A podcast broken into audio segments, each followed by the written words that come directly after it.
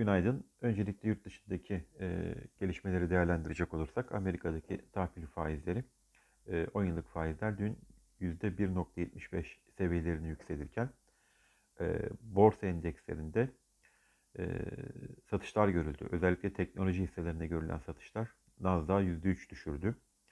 E, petrol fiyatlarında da e, artan talep kaygılarının etkisiyle %7'ye varan düşüşler görülürken enerji hisseleri değer kaybetti.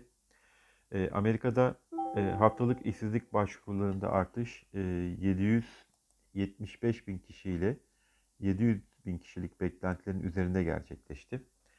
E, FED imalat endeksi Mart ayında 51.8 ile 23'lük beklentilerin üzerinde gerçekleşmesi piyasalarda enflasyon endişelerini arttırırken tahvil faizlerinin yükselmesine ve borsa endekslerinde dolayısıyla satışların neden olduğunu söylemiştik.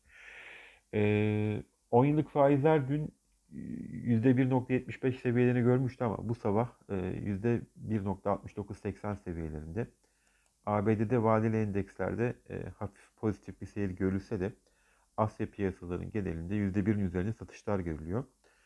E, burada Japonya e, Japonya Merkez Bankası'nın toplantısı vardı e, bugün. E, beklenildiği gibi e, yüzde yüzde eksi 0.10'luk e, politika faizinde herhangi bir değişikliğe gitmedi banka.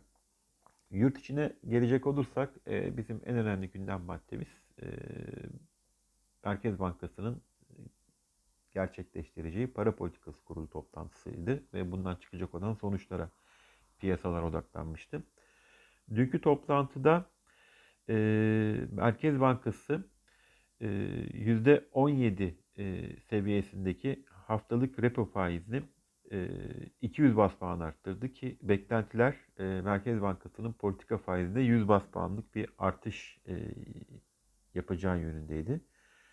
E, burada e, küresel büyümenin seyrinin e, emtia fiyatlarına yansıması hem Amerika'daki enflasyon e, görünümünün e, ya da beklentilerinin e, artışa e, artış yönünde ilerlemesi ve faiz oranlarındaki artış e, yurt içinde de enflasyonla ilgili e, yukarı yönlü risklerin e, arttırdığı e, algısını oluşturmuştu. E, ki Merkez Bankası da açıklama metninin girişinde e, bu risklere vurgu yapan bir paragraf ekleyerek e, ek sıkılaştırma kararının ardından yatan anı nedenini belirtmiş oldu. E, ayrıca e, metinde gerekmesi durumunda ilave sıkılaştırma yapılacaktır ifadesinin korunması da e, piyasada Merkez Bankası'nın enflasyonla mücadele kararlılığını gösteren önemli bir sinyal vazifesi görüyor. Merkez Bankası'nın kararında piyasa tepkisinin oldukça olumlu olduğunu e, söyleyebiliriz. Gün içerisinde 7.55'in e, üzerinde e, işlem gören dolar TL paritesi karar sonrasında 7.32 seviyelerine kadar geriledi. E, yurt içinde e, dün açıklanan bir başka veri ise e, menkul kıymet istatistikleri Merkez Bankası tarafından açıklanıyor. E, geçtiğimiz hafta 12 Mart haftasında yani e, yabancı yatırımcılar e, 118 milyon dolarlık hisse 130 milyon dolarlık tahvil satışı gerçekleştirmişler. E, bütün bu gelişmelerin etkisinde e, BIST'e bakacak olursak e, bankacılık endeksi iyi performans gösterdi. Çünkü son günlerde e, negatif bir seyir izliyordu. E, %2.21 yükseldi ama e, diğer taraftan sanayi endeksi %1.48 e, değer kaybettiğini gördük. Burada da çok pozitif bir performans vardı.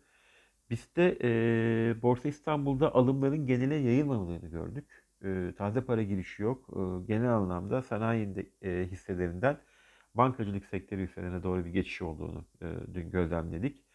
E, bütün bu gelişmelerle e, BIST endeksi %0.72 değer kaybederek günü 1551 puan seviyesinden e, kapatmış oldu. E, Borsa İstanbul'da teknik olarak 20 günlük hareketli ortalama seviyesinin bulunduğu 1536 puan seviyesi destek olarak takip edilebilir. 1580 direnç seviyesi geçilmediği sürece ise e, olası yükselişler satış yönünde değerlendirilmeli. İyi günler, bereketli kazançlar.